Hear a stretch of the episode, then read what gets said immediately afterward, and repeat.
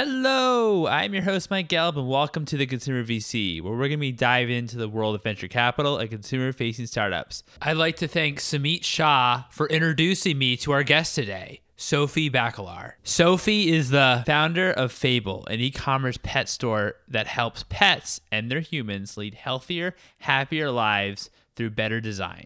She is also a venture partner at Collaborative Fund, a seed stage fund that focuses on growth of the creative class and the concept of collaborative consumption. Some of their investments include Reddit, Impossible Foods, Tala, Lyft, and Kickstarter. Previously, Sophie was a credit trader in a large hedge fund and founded Digit Charts, a company specializing in image processing software for charts, which was acquired in twenty sixteen. In this episode, we're going to be primarily focused on Sophie's experience on both sides of the table as an investor with Collaborative Fund and as a founder of Fable. It was really fun chatting with Sophie, and I really hope you all enjoy.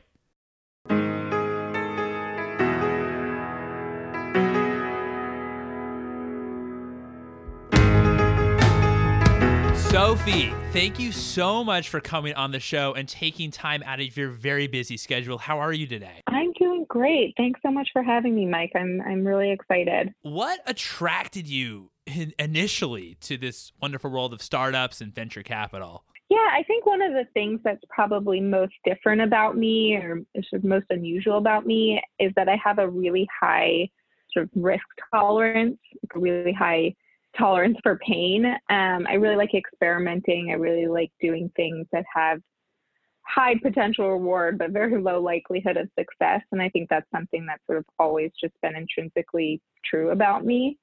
Um, and even growing up, I think my my siblings and my brother and I in particular, you know, we were always sort of imagining ways to make the world better, even in very small ways, you know, like desk setup or chair setup that we have for playing video games isn't optimized. How could, how could we create a system that's more optimized? Or this French fry delivery system at the fast food counter isn't optimized. How could we optimize that? So we're just always thinking about ways to change the world in small ways and sometimes in much bigger ways. So maybe it was inevitable, I guess, that I ended up in startups where the where I think risk tolerance is a very very important thing that people in this in this world need to have, particularly on the venture side. But I actually started my career in hedge funds as a trader. I really made a conscious decision to sort of leave a career I was already established in and move into this space, into the startup and venture world.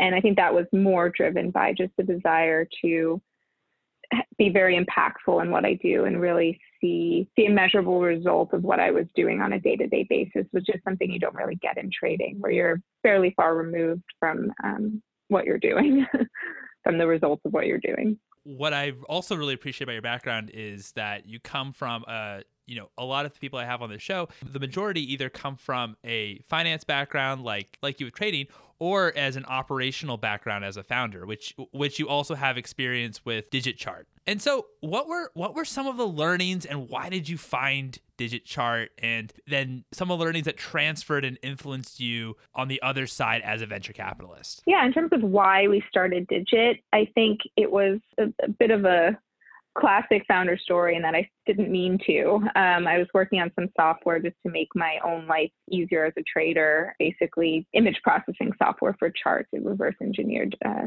chart images into data. And that was not something I really thought about turning into a business, although certainly for years in the back of my head, I had always dreamed about making that transition into the startup world and getting to be an entrepreneur and sort of take on that high risk tolerance and, or use that high risk tolerance and take on something that was a little bit more ambitious. But it was actually my partner, who was a management consultant at the time, and realized that there was a larger business opportunity in what I had made or what I was working on making, who said, you know what, let's turn this into a business. Let's see what we can do. And it was kind of the perfect excuse for me to leave trading and try my hand at something a little bit more, required a little bit more of a personal touch and a little bit more of a, again, that pain tolerance. But I've definitely used that experience.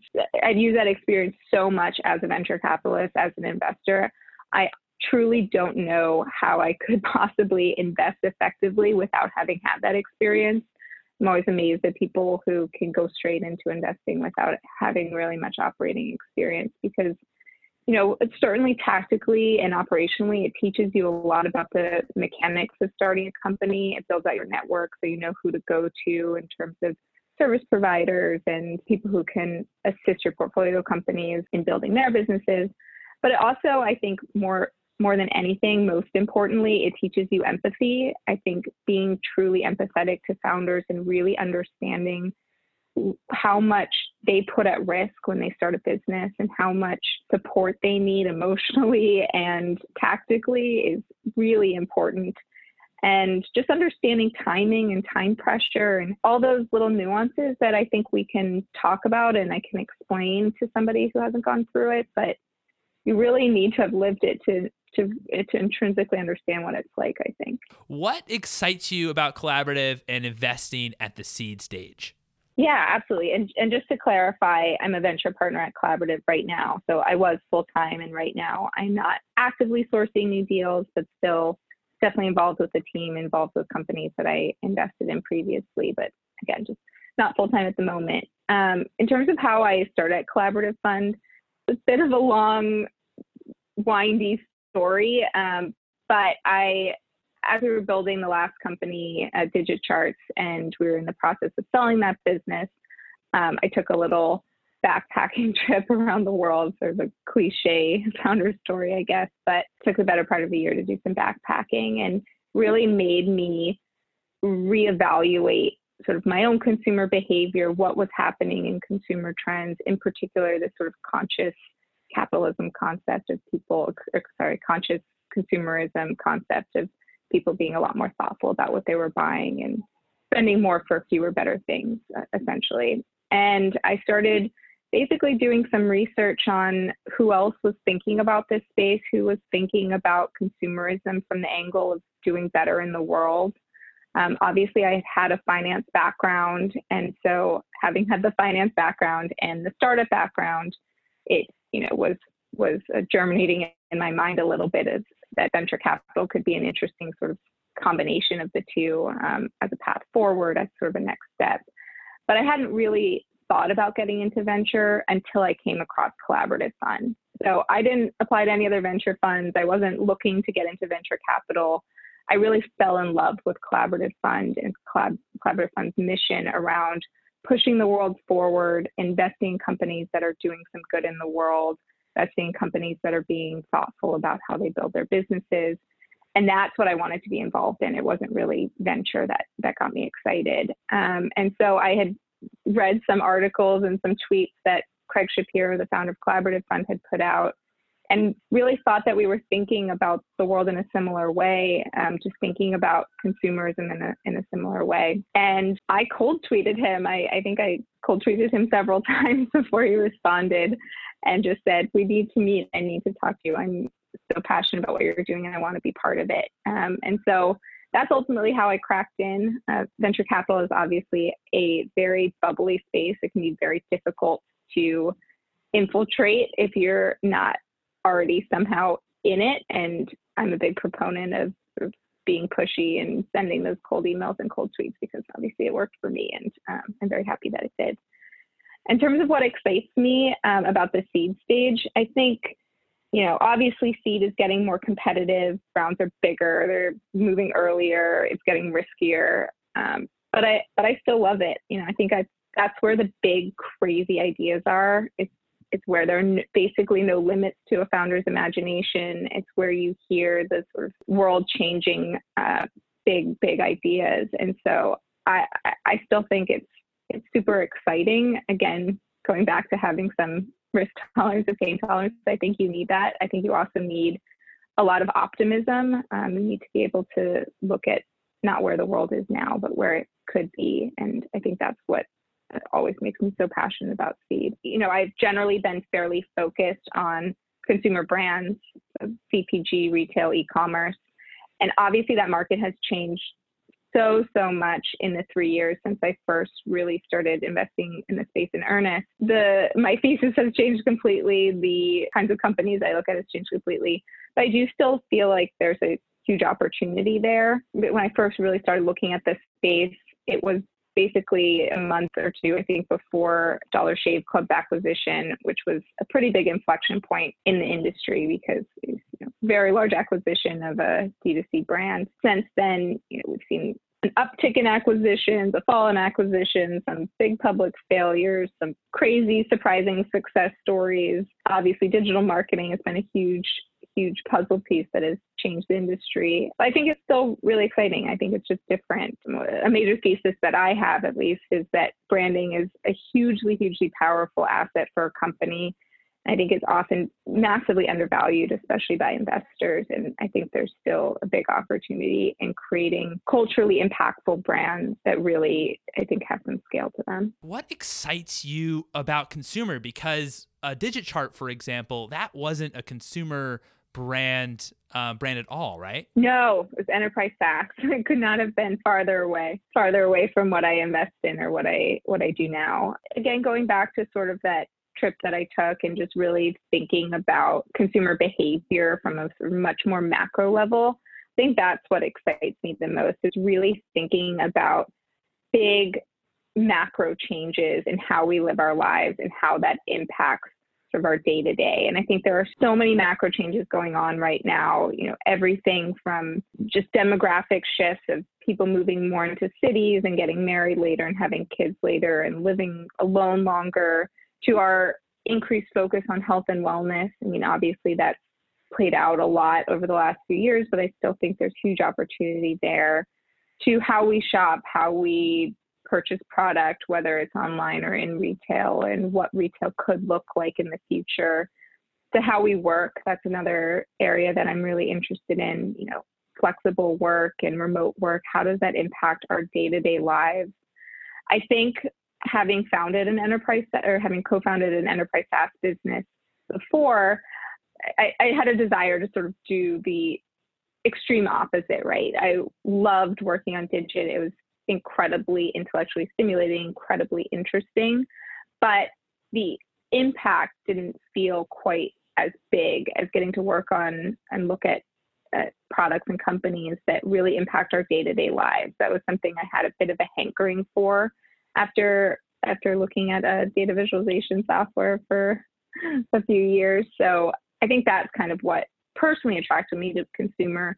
And then from an investment perspective, it, it just felt like there was so much changing, both in terms of how companies were being built. At the time, D two C was still still nascent. It still wasn't, you know, a, a term in the general lexicon. So it felt like it was something that was new and emerging and exciting. And then also that there were these big macro shifts happening that create this big opportunity to get to be involved in a company in any way, even as sort of a passive investor, that has a big impact on all of our daily lives, I think is amazing. That's such a such a great thing to get to be part of. What are like specific consumer insights that you were most focused on? Yeah, I think the one of the big ones was definitely health and wellness. So consumers' increased interest in taking care of their bodies, taking, you know, care of their fitness. I think that's nutrition. I think those are all things that we saw a big opportunity in, and certainly saw a, a shift in consumer behavior just starting to happen. Obviously, it, it we've, we've seen that over the last couple of years. There's been a big shift in consumer behavior around health and wellness, but it still feels early. It still feels sort of niche and urban, and I think there's big opportunity to expand that beyond just the sort of urban, urban millennial set into a national, international trend around people putting a lot more focus on what they consume and being much more conscious about what they consume for their own well-being. Um, and then retail, again, is something that we've focused on quite a bit. It's something that I don't have a firm enough thesis on just yet. I feel like we're still kind of all figuring it out together. What is the future of how people shop? What is the future of how people Uh, purchase things and do research around product and are more conscious about what they consume? H- how does that look? And I think part of that could be social shopping is something I'm I'm very interested in. We've seen a lot happen uh, overseas in social shopping, but not a ton yet uh, domestically. And I think there's still, again, we're still kind of figuring out, what does consumer behavior look like around us shopping in groups? What are the efficiencies around us making purchasing decisions as a as a community or as a group. And then again, flexible work, I think, is something that really interests me. It's consumer behavior that is still very new, that there's such a big uptick in part-time work, flexible work, remote work.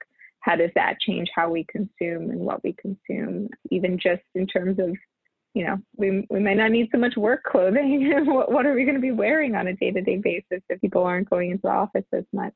Um, what does commuting look like? All those kind of things. I think it's so fascinating to kind of try to imagine in the future what our day-to-day lives could look like, um, and, and how that impacts what we purchase or what consumer brands we support, what services we use. And I think that's where there's so much opportunity in this space still. Social shopping is, is one that I'm particularly fascinated in as well. What are some qualities that you like to see from founders? And can you, can you maybe describe a day in the life of your due diligence process? Yeah, absolutely. In terms of look foremost in founders, I think certainly optimism is a really important one.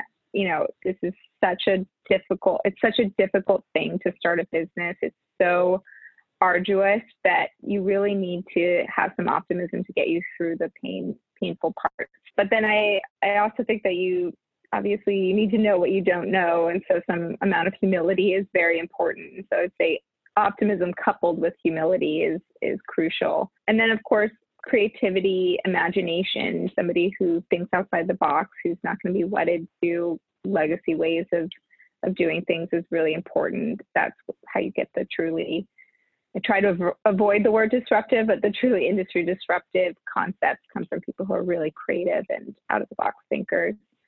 Um, and then scrappiness. I'm a big fan, a big proponent of scrappiness. It's something that I follow very much. Um, I have followed and do follow as an operator as well. I think it's it's very easy to build a business uh, if you have unlimited amount of capital and resources, but it's often not a good business.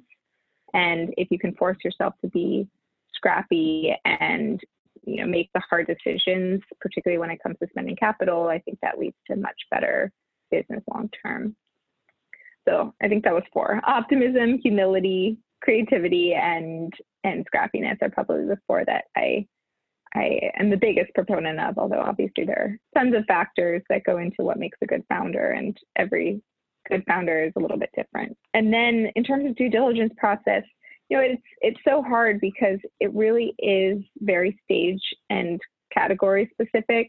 I think the way that I would look at whether or not a company is a good investment or a good opportunity, it's it's pretty ad hoc. I don't have like a formula I can give, but certainly doing the diligence on the founder, you know, references, background, understanding if they have those qualities that I think make for a really good founder, that's a super high priority. And that's why meeting in person sometimes, many, not many times, but certainly multiple times is really important. And then market sizing, trends, competitors, all that kind of analysis is really important.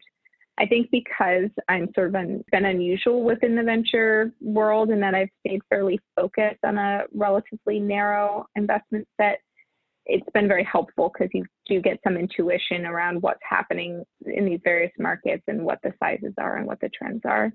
Um, but you still want to put as much effort into really, truly wrapping your head around that as you possibly can. And then with consumer products in particular, it's really important to understand what is a realistic path to profitability. You know, in general, companies that we see at the seed stage are not going to be profitable. That would be very unusual.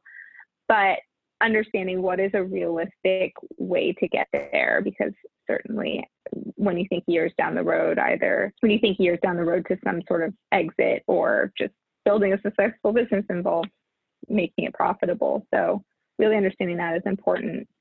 Uh, but ultimately at the seed stage, there's so little data, there's so little to work off of that the diligence process can be a, a lot of, do I believe in this founder? Do I believe in this idea? Do I think there's a market opportunity? And then there's not a ton else to go off of, unfortunately, or fortunately, I guess, if you're like me and you kind of like that, that unknown piece.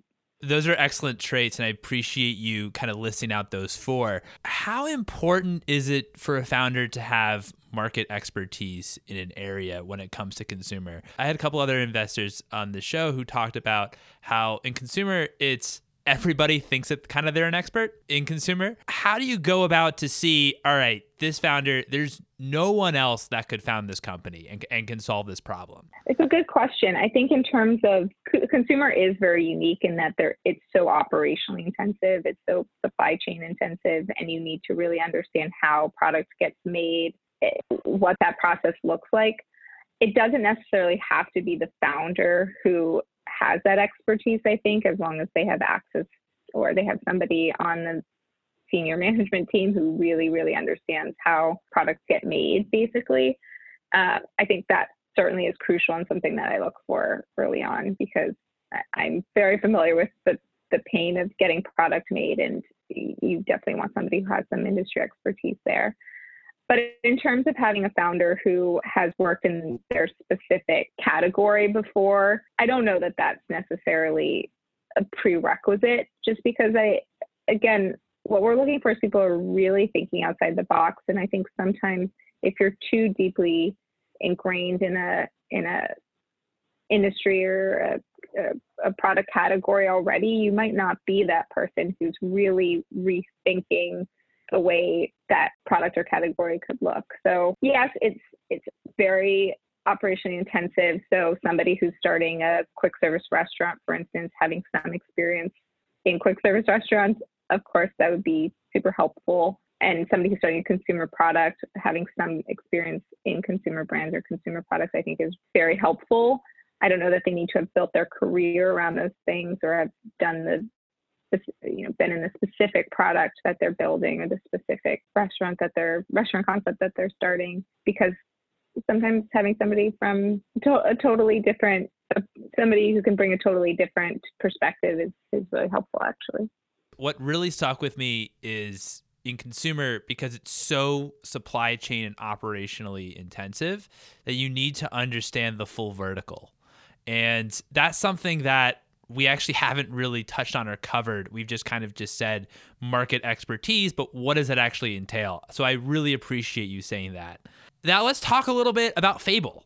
What compelled you to make that leap and start Fable? Yeah, absolutely. So Fable is a premium pet goods company. We make all sorts of products for pets. It's a, li- a lifestyle brand built around the pet space.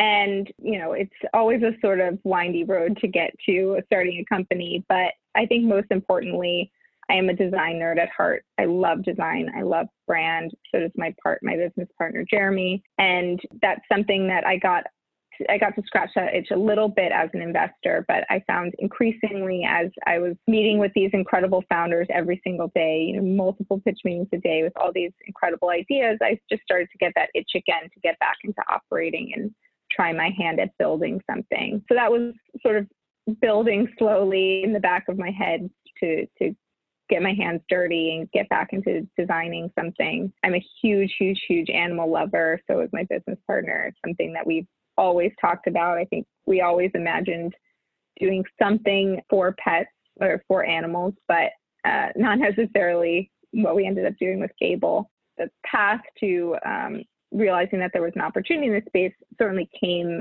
from my experience as a consumer brand investor.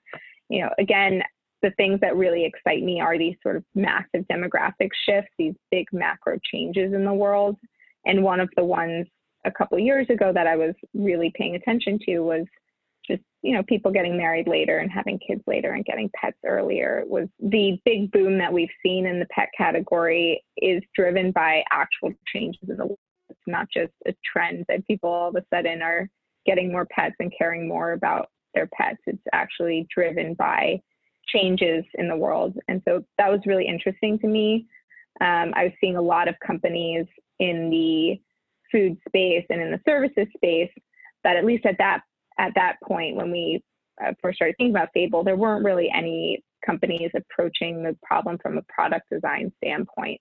And so, you know, of, of course, now there have been a few companies that have come out since then that have launched with product with, with pet products. But at the time, we just felt like there was a, a very obvious hole in the market. You know, people are clearly paying up for premium pro, premium food products for their pets. They're increasingly paying for services like Wag and Rover and um, other premium services that really highlight the fact that we love our pets and we care about them and want to do what's best for them.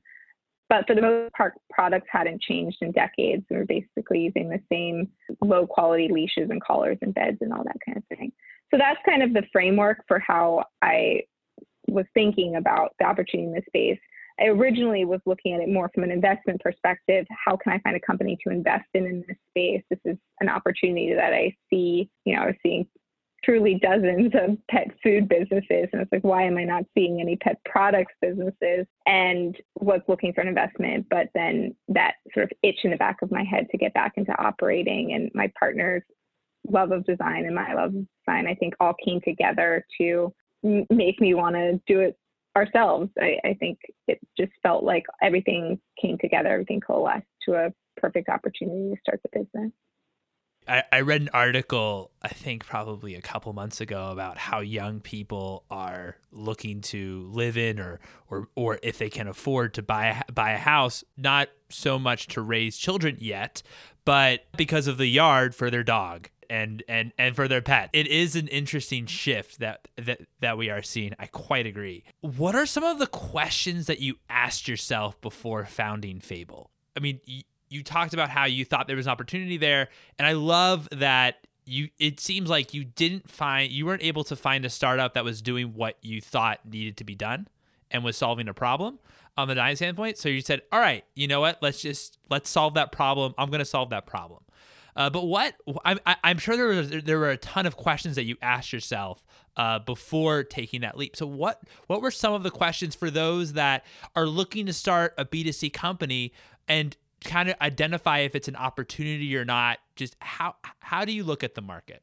Yeah, I think one of the first questions I always ask is, how can I test this as cheaply as possible? How can I test this theory that I have that there is an opportunity in this space as efficiently and cheaply as possible?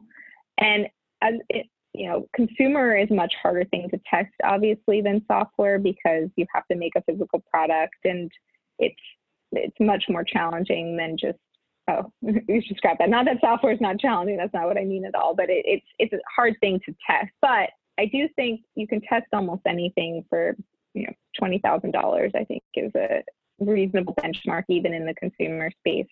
Um, as long as it's not, you know, super technical hardware, you can generally create a prototype, create a website, and kind of get a sense of whether or not there is an opportunity there.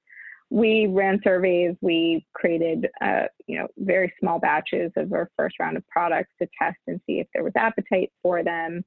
Um, but I, I think it is a very much a learning process. Um, one of the questions you should ask, obviously, is, is anybody else able to do this? And I think in consumer, that's a really hard question, because the answer is generally yes.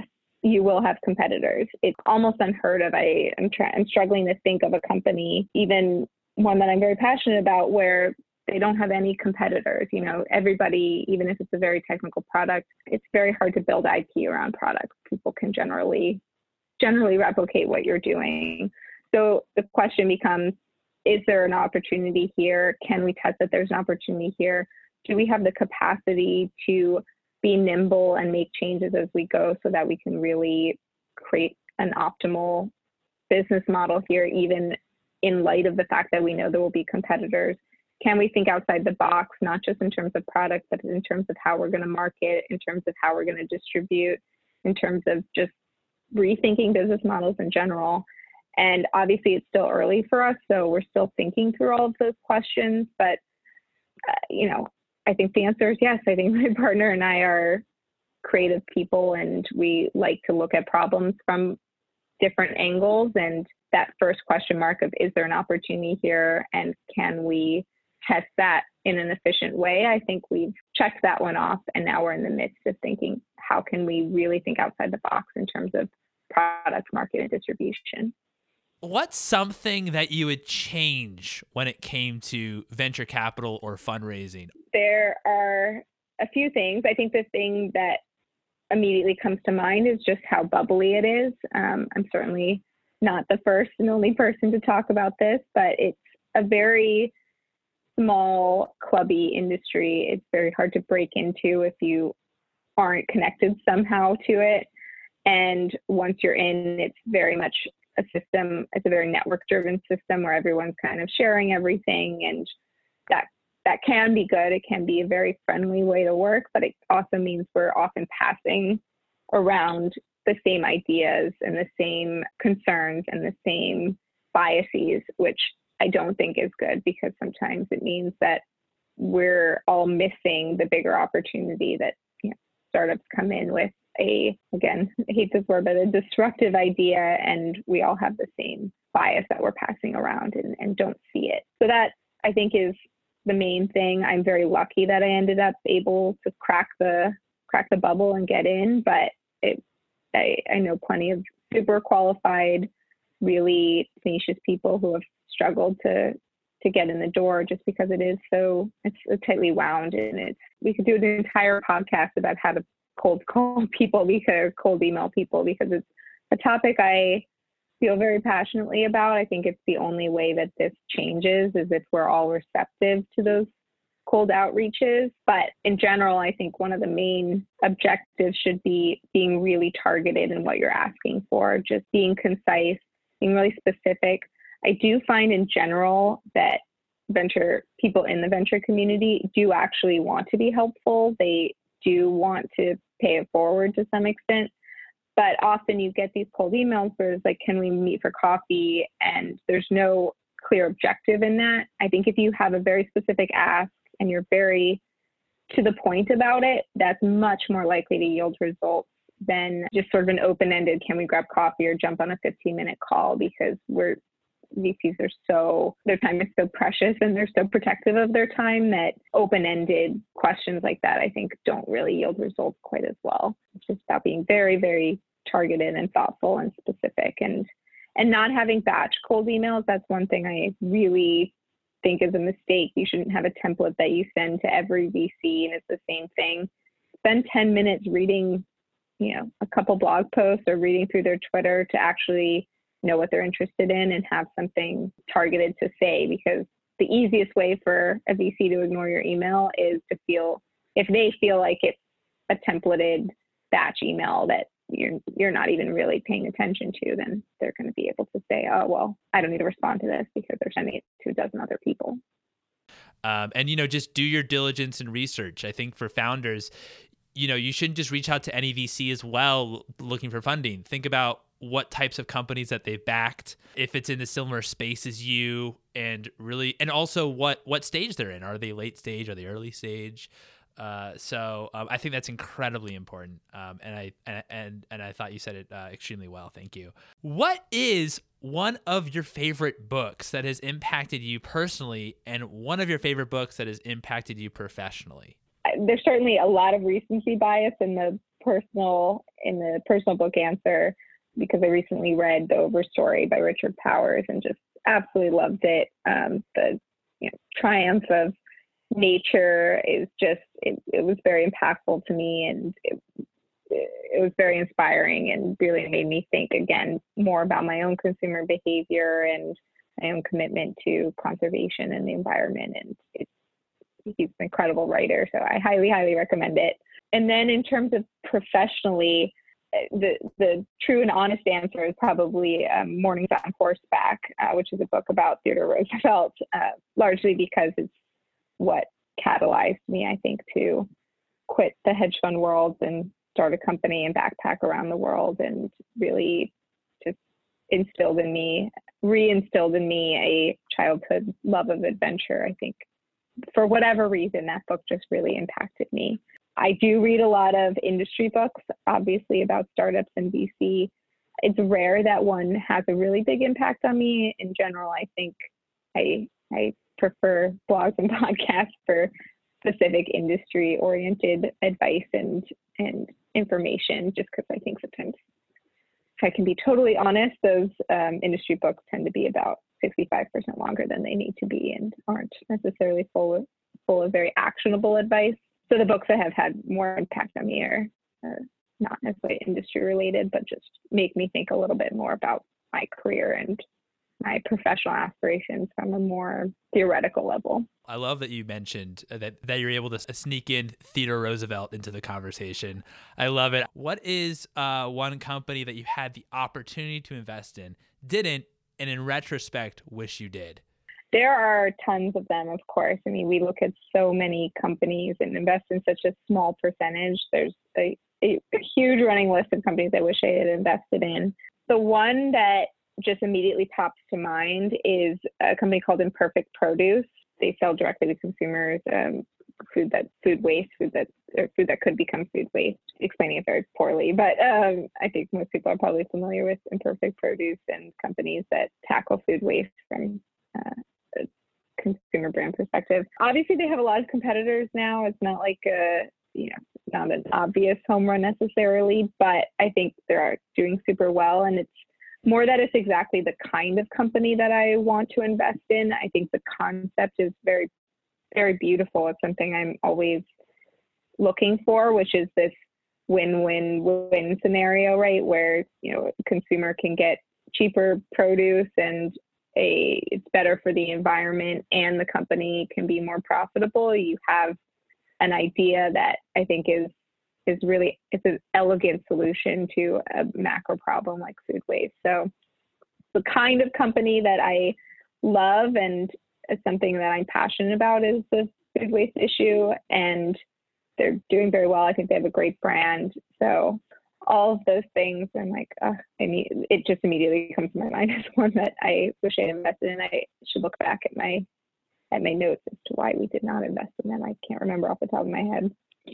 Probably inevitably a terrible, silly reason, as all our passes are, I'm sure. I also really appreciate the passion about food waste and, and of course, you know, wanting to do better for the world. What is one piece of advice that you have for founders of consumer companies? Test your concept as early as possible and as cheaply as possible, I think, is important.